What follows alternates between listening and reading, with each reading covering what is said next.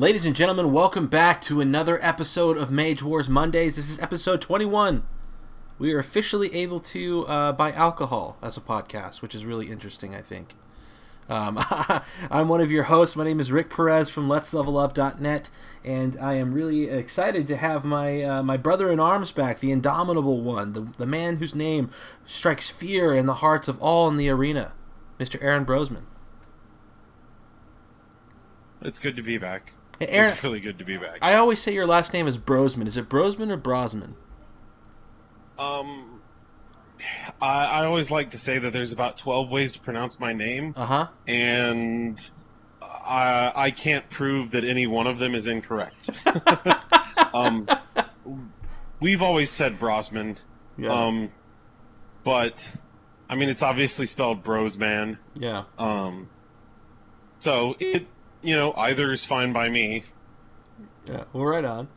Um, we have we have a really fun show for you today planned, um, uh, and it's one that is actually a request from some of the local players of the, uh, the you know the West Texas Mage Wars Guild that I'm a part of, and um, he he had really wanted us to focus an episode around common mistakes that are made, and from a guy who makes a ton of mistakes pretty much in everything he does. I'm, I'm a bit of an expert, I think, in this particular field because I'm always messing something up. Um, but there, there are a lot of little things, and when Aaron and I were talking about this episode, there are a lot of little things that we could do as players within the arena that really could. Um, I think that we could easily tweak or be conscious of while we're doing it and take our Mage Wars game to the next level, right? Um, Aaron, would you like to kick off with something? Sure, sure. Um, so when we were talking about, um, you know, kind of pitfalls that that new players can fall into, um, the first one that came to mind for me is one that uh, I have totally been known to be guilty of, um, which is either overbuilding or underbuilding, Mm-hmm. and by that I mean, um, uh, you know, I I'll I'll get wrapped up in the idea that oh man, if I take my Siren, my Temple of Temple of Asyra Mhm. and harmonize it, then I can put two Asyran clerics in the next turn. Then you know, every turn I'm going to be generating all this extra mana, blah blah blah blah blah. Um, and so I get really caught up in building, uh, building an engine and building this economy. Um, and a lot of times that's not necessary. Sure. Um, and the, the the opposite is also true. Is sometimes you go and you try to you know rush your opponent, and you don't build enough to be able to you know finish them. You know finally you know just get the the layup and and finish the game off. Um, and the the first thing I'd say is it's not always about you know channeling. Channeling's the easy like the easy way. Um, that's also the easy uh, the easy way to fall victim to this is when you when you sit there and like oh you know I could I could get my channeling up more because I mean a point of channeling is one of the best things you can possibly get in the game right. because it opens up all your other options. But keep in mind that if the game if you can't make the game last longer than 5 rounds, you're never going to you know start making profit on your uh, on your mana flower. That's an excellent And point. apart Yep. from apart from that, actions are the most um, the most valuable thing you can have in the game, and they're also one of the hardest things to get. So just because you finally made it to turns to to round six, and your mana flower has made you uh, has made profit, it may still not be the right play because you needed that action for something else. Mhm. Um, and those are things to keep in mind. Um, and from the flip side, um, building is not like like I said, building is not always about mana. I know I know when we had Alex on, he was talking very much from the uh, the rush standpoint, and for him, he was investing in level one creatures. Yeah. Like that was his build. That was that was his way to ensure constant damage, and that was his way to finish you. So that's that's how he was building appropriately. Um, so that's the thing to keep in mind is just because you can get to 14 plus channeling, it may not be the right play. Sure. Um, and and that's that's. I know that especially when I first started playing, you know, that's the thing you wanted to do. It's like, oh no, I love sitting on huge piles of mana and being able to cast spells. Uh, but after one game of that, you know, and you know, you move to the next game, and your opponent's like, well, that was that was silly. Um, Yeah. I'm I'm just gonna try and kill you now. right. Well, then that's a very different spin on things. So to me, that's the the first big thing is is kind of, you know, realizing when enough is enough, Yeah, and that's a- when you when you when you're good. So, so Aaron, when is enough enough? Like, how, how do I know if you're going to go for a long? If you're planning for a long game, right, and you are you have a strategy in mind, and you want to build up, and you want to have a good economy building up, but you notice you're you're sitting across the table from a force master, and it's turned true, and they're they're a zone away from you. You know, generally, there's probably not going to be very many creatures are coming. Galvatar may be right around the corner, and you're looking at double strike. You know, uh, you know, looking at some double strike damage coming at your way, with the creature with a built-in defense, or with the mage with a built-in defense. So, how can a player recognize that as a being a threat, and still be able to try to do what they're were originally planning to do?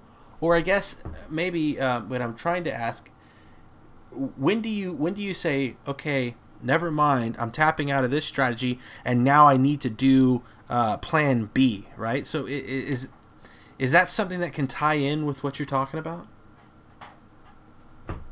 Absolutely. Um, I think a lot of times it's it is about recognizing that point in which you need to go to Plan B. mm-hmm knowing knowing your limits. I mean, one of the things, um, one of the biggest things I know that has been uh, that that kind of is the the a rule of thumb uh, that's come up in the forums uh, in the past was if your opponent invests in economy, you're safe to invest in economy. So if they put down a mana crystal, you can put down a mana crystal. Um, you know, you're safe to do that you know, if that's not your strategy, then that's not your that's not your strategy. You can do different things, but if you're wanting to if you're wanting to play that long game, as they invest in stuff, you can invest in stuff. And the other thing I would say is that if you're planning for a long game, ideally you want to you just want to make sure that you're getting slightly more than they are. mm-hmm Um, and whether that's um, from you know putting a mana siphon on them or having uh, a mana crystal when they don't, um, s- stuff like that. Um, uh, then you know then it's and now I've lost my train of thought. Um, well But that'll happen. yeah That'll no happen. But no, it's oh sorry. um, I was gonna say, if if if I'm playing something aggro, and generally if you're playing me, I'm going to be playing something aggro, right? I just um, I have a, I have a hard time winning those long games. The longer the game goes on for me, every turn I feel like my chances of actually winning um, uh, dwindle a bit because I, I, I lose focus the more things get on the table, and it's it's like that with me in a lot of games. Um, so if I can't finish you quick, my odds of actually finishing you are, are getting less and less with every turn that goes by. Um, so I try to always come out really hot out of the gate. Now, generally on turn one, I do try to drop some sort of mana supplier because I play a lot of ma- uh, mages with a, a 9 base channeling.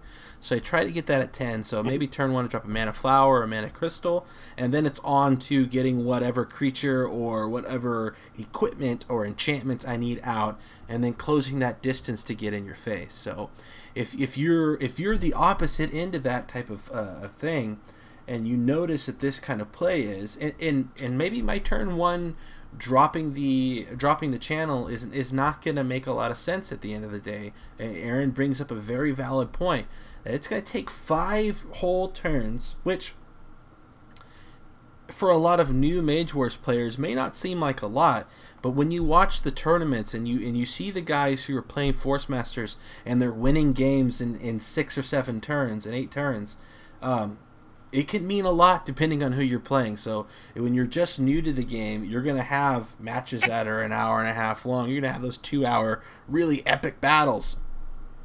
But in reality, a lot of the game is spent reading your spell book because you're still getting accustomed to things. I think. Um, so you have to know when is a good time to, I think, adjust and uh, when when mm-hmm. is it time to say, okay, this strategy may not work for this particular circumstance? And one of the great things about this game is that you're not hindered, with the exception of spell points, you're not hindered in any way to be bound to one particular thing. Now there is there is a case for I think spellbook synergy and deck synergy or whatever you want to call it. Um, but for the most part, you can always have a plan B or a plan C even um, in some cases. So if this event happens, I can always go to this fallback mode. I've got these cheap creatures I can throw out to act as a buffer to help me get to the point where I can get out Talos or, or something like that. And um, there's a lot of different opportunities there that the game provides um, for you to recognize different strategies coming at you and then be able to react to those accordingly. Oh, absolutely. Um, it it's kind of like, of, you know, not to keep going back to it, but when we had Alex on and he was talking about how he had various single spells in his spell book for particular events that he was afraid of. Um, and it's like we were talking about um, a few episodes back, where it was, it's a matter, or I should say, yeah, two episodes ago, where it was, you know, to do one of the biggest things in this game is to try and um, get small advantages and do the most with the least amount of, um, you know, effort, cards, mana, uh, actions, stuff like that. So that's the that's the the thing. A lot of this does go back to that concept of making sure you always have um, useful actions that you're doing. Um, the better you get at identifying um, what you need to be doing to both anticipate your opponent and to counteract what they're doing, the more you're going to be able to find better and better um, actions that are going to be more valuable. Mm-hmm. Um, and so you're going to know when to kind of change gears. Um, the other thing to keep in mind is just because, you know, just because they're barreling down at you doesn't mean you can't uh, keep investing in your game. It just changes what you need to invest in. Mm-hmm. Um, and you also have to be, you know, prepared.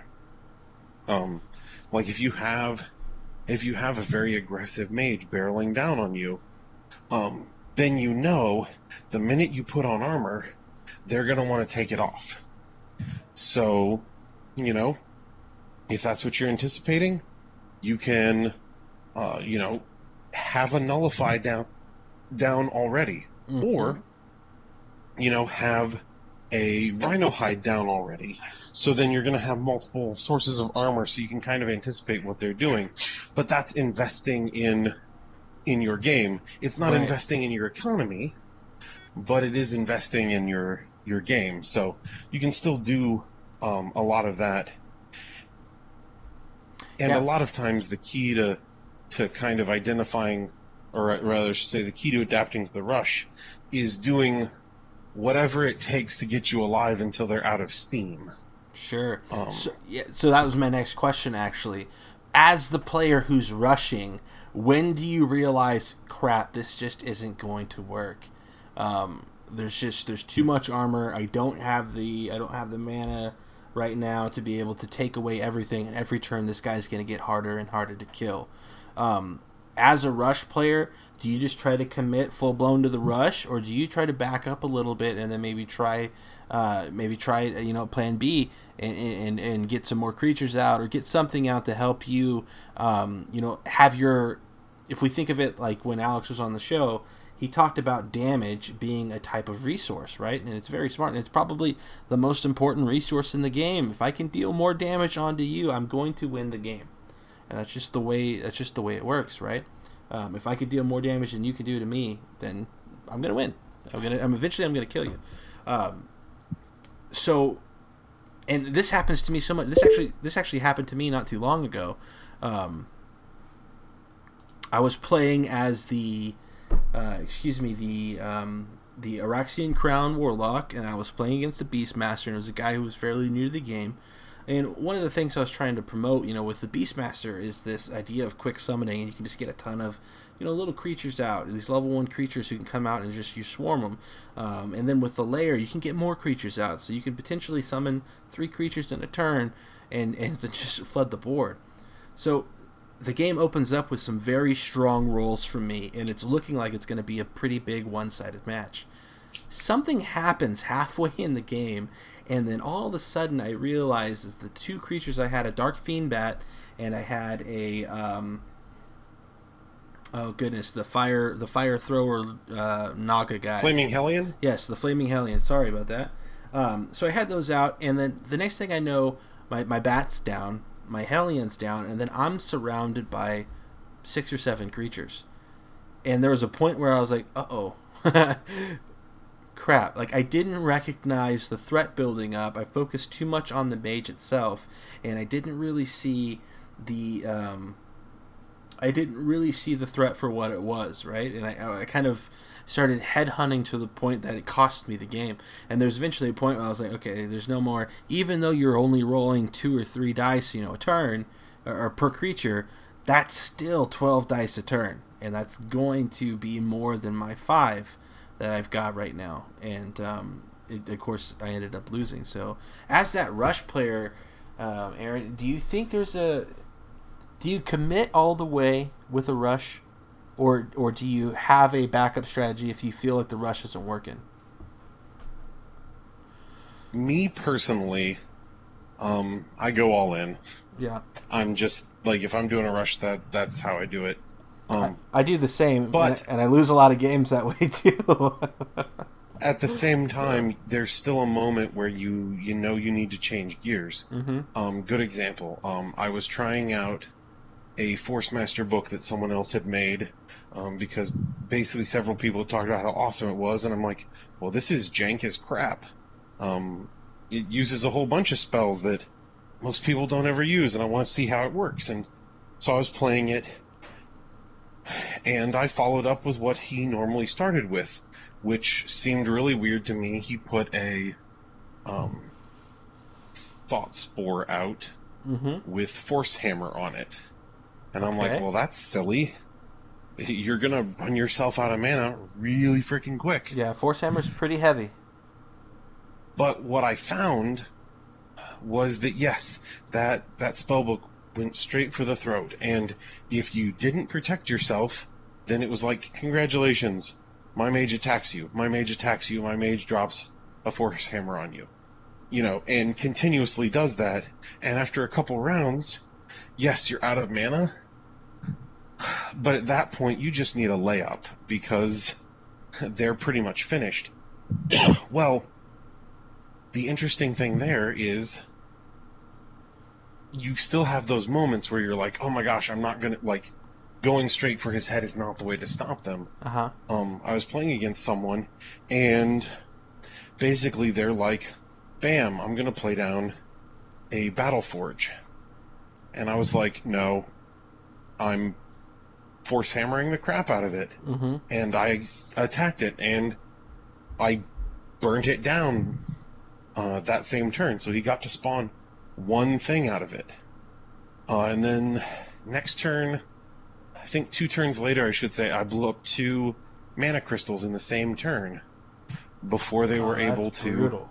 get anything close to their mana back. Yeah. So at that point, at that point, yes, I'm spending far more mana than he is, but I have tools on the table that still allow me to keep going.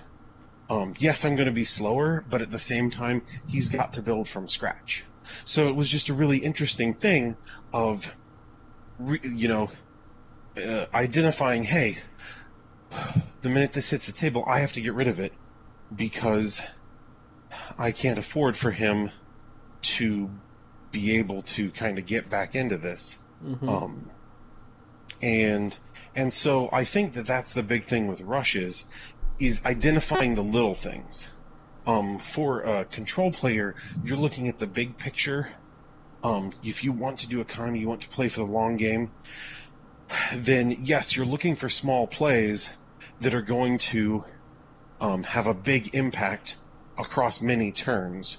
Whereas uh, if you're playing the rush strategy, you're looking for what is the most important thing for me to get rid of this round.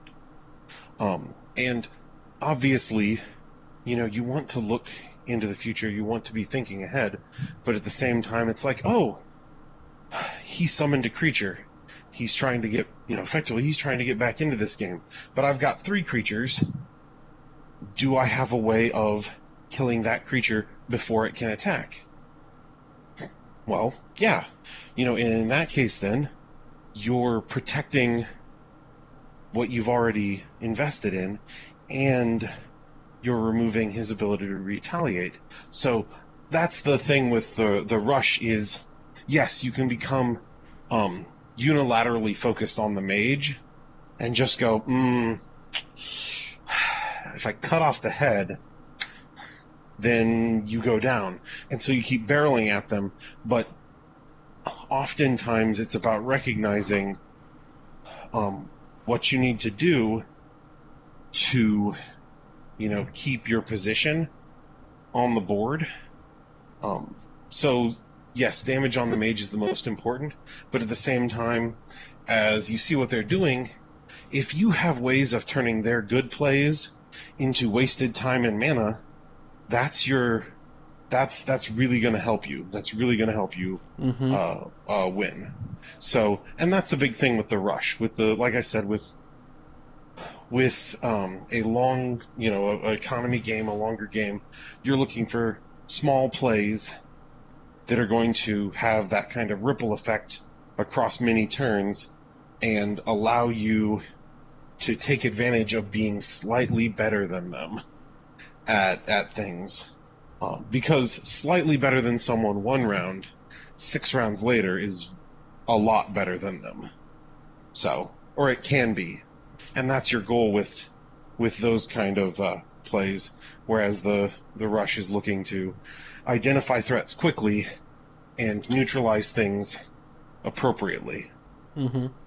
So, That's interesting. and both have the uh, both have the issue of overcommitting to their strategy um, to the expense of um, someone who's a flexible uh, player, someone who's recognizing uh, what they're going for. In your appear- in your opinion, Aaron, what's the most flexible mage? Is it the wizard? Is it the warlord? Personal opinion, um, I do think the wizard is the most flexible mage. Uh huh. Um, that being said, um, the Anvil Anvil Throne Warlord Mm-hmm. is pretty solid. He's got he's got a lot of avenues open to him. Um, the problem with him is that whereas he's flexible in the strategies that he can implement, he is not light on his feet. He is not going to be able to uh, switch strategies quickly. So Right. you Yep. ha- when I talk about identifying threats and responding appropriately, you have to be very good at that with him to really kind of maximize his effectiveness. Um, and then uh, I really find that the druid is surprisingly flexible. It's weird because she she has a lot of flexibility, but she plays like a lot of the same cards over and over. Like Yeah. she plays plants, so you know you're going to have plants. But a cunning druid player um, can adapt to a lot of things. Um, now, obviously, fire is always a bad matchup, um, and in my experience, there's only a couple of ways to deal with with that. And for me, the thing I found that works best is aggression. Um, if you if you drop a raptor vine right on their grill on the second round and rouse the beast it, people start to kind of react to that instead of doing what they normally do. Sure. Um, but that's that's the thing is that that I mean there's still a big um, kind of Achilles heel there, but she can do a lot. But I would definitely say um, that the the wizard and the Anvil Throne Warlord um, are the most flexible as far as the strategies they can implement. Yeah, I, I think I would agree with that as well. I mean, I think um, um, the wizard has a lot of avenues and, and, and can really turn on a dime. You know, um, depending on how you put your book together. Depending on how you build him, Right. Right. yeah, depending on how you have your book together, he he does have the potential to turn on a dime. Um, certain strategies with him don't. Mm-hmm. Um, namely, if you're going for his spawn point, um, that one doesn't so much turn on a dime, but at the same time, he still has, you know, a fairly good suite of creatures, so you can still respond very well, very Mhm. well.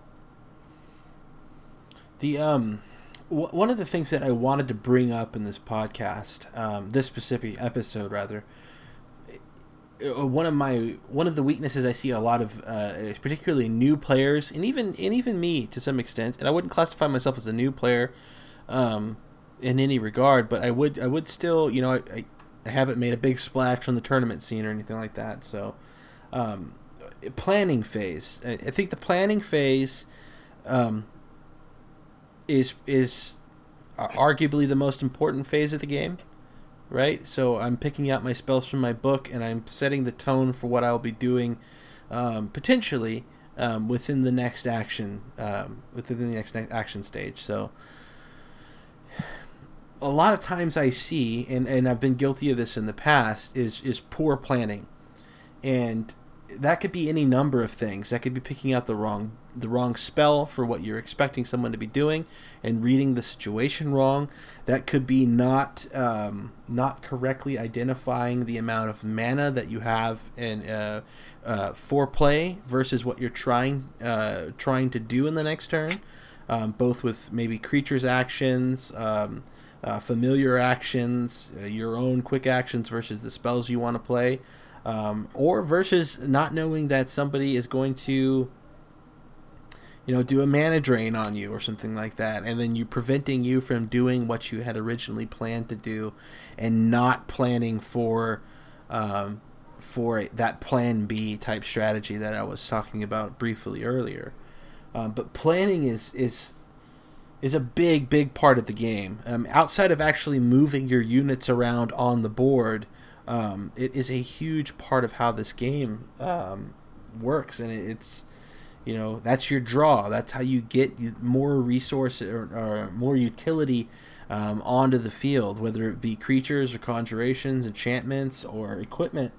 Um, I mean that's that's how you get those, and if you don't plan correctly. Um, you're gonna you're gonna end up hurt, I think, in the in the long run of the game. Um, Aaron, do you have any do you have any tips for planning? Um, and I know that's a very broad question. Well, um, the best thing I would say is to keep going back to that concept that you want to. The first thing you want to do is try and make sure that you're making useful actions on your turn. Mm-hmm. That doesn't mean you have to be casting spells with all your actions, or you have to be, you know, summoning creature or any of this. It's, it's just that you want to make sure that your actions are useful. You get so few of them um, that having an action that's a total dud is a huge deal. Oh yeah, Um, big time.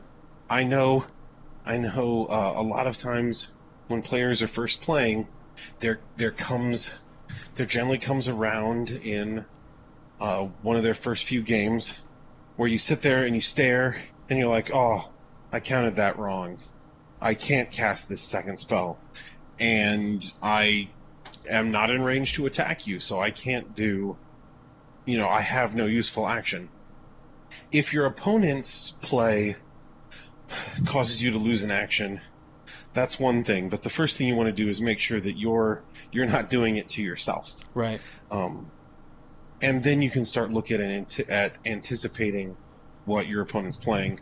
Um, and a lot of that just comes from experience. Sure. Um, learning what cards what cards exist and what cards are likely to be played.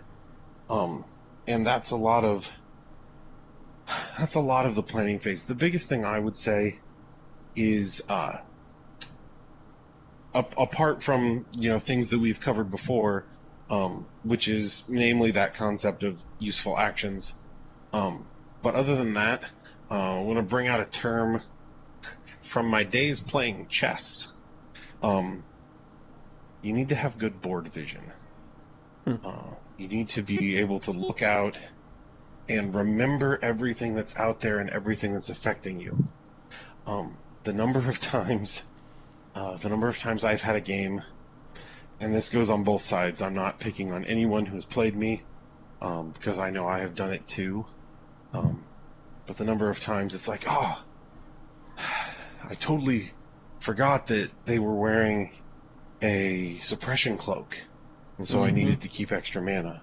Or, oh, I totally forgot um, that, you know, they had, um, you know, they had placed an enchantment on themselves like three rounds ago, you know, and I've never checked, tried to check and see what it was, you know. Um, and that's that. That's kind of another enchantments remembering what you've tested enchantments for is another thing. Because um, I've watched someone be deathly afraid that I was going to block their attack, but they didn't remember that that enchantment had been there two rounds ago when they attacked me with their Bitterwood Fox, and so there was no way that could be a block. Exactly. Yeah. Uh, so, but, um, but yeah, the the idea here is is that you're watching the board and you're seeing how the the different um, the different effects are going to uh, mesh and they're going to influence how you play your turn. Yeah, that's a um, good point. And in Mage Wars is both better and worse in the fact that a lot of times uh, those effects are short range. They're like, oh, it's this zone or this couple of zones. Um, like Gravicore is a great example. Uh, it's a promo card, but things within a certain distance of it lose flight. Well, if you forget that it's there and you're like, oh yeah, I'll just totally take my uh, my Darkfenne Bat and fly it over that wall. Well, you're gonna have a bad time. um, oh, but, that's awesome. But but that's that's something um, that's something to keep in mind when planning is to look at the whole board and try and um, try and keep stock of the situation the game is in right now, so you know how best to plan for it. Um, Mage Wars is a game of lots of little pieces of information. Um, you know, oh, I get to see what mage you are.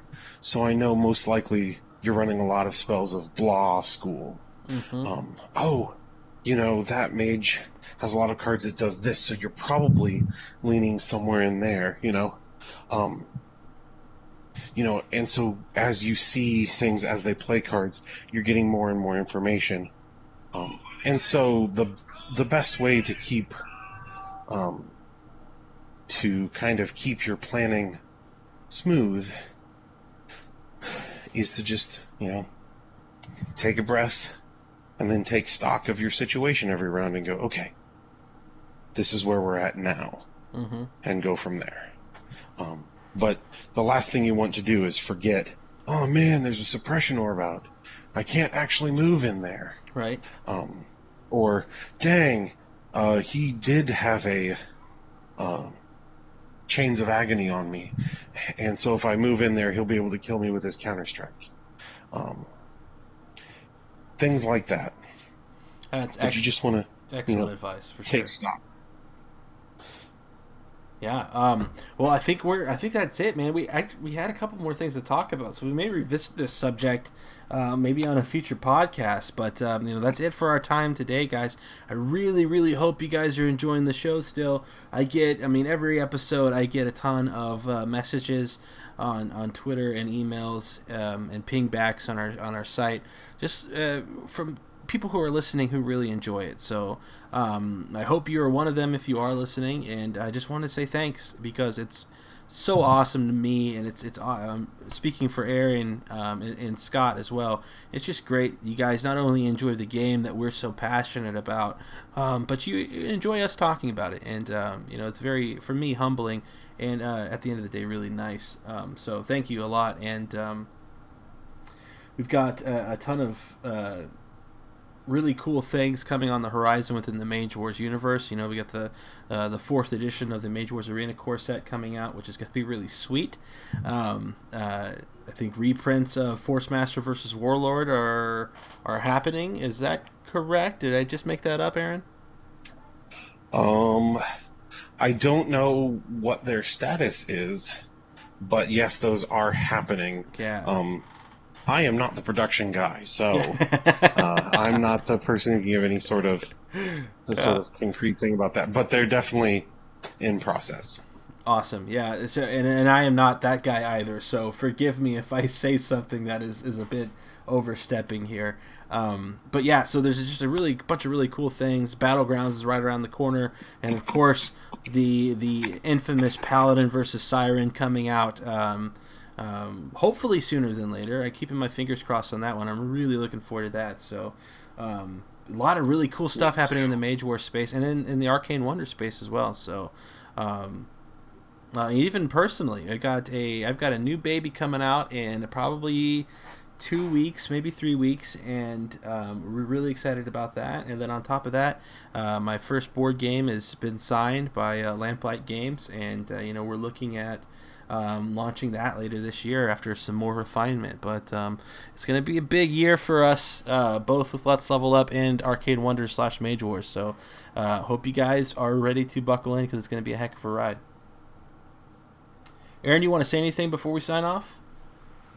Um, now that we're 21, I totally recommend that people try a Moscow Mule, but make sure that you have the a copper cup because that really does make it. Uh, and also, you need to use actual like Crabbie's because that's really good stuff. Awesome. So yeah. and now also, 21, yeah, also make sure that you are in fact of age. Uh, that may matter. that well. is super important too. yeah. Just because um, we're 21 doesn't mean that you're allowed that's right. if you're not. Yeah, that's right. Uh, well, Aaron, thanks so much for joining us again, buddy. I really appreciate it. It's a pleasure. um, your time as always, man. And thank you guys for listening. Until next time, game on. Thank you.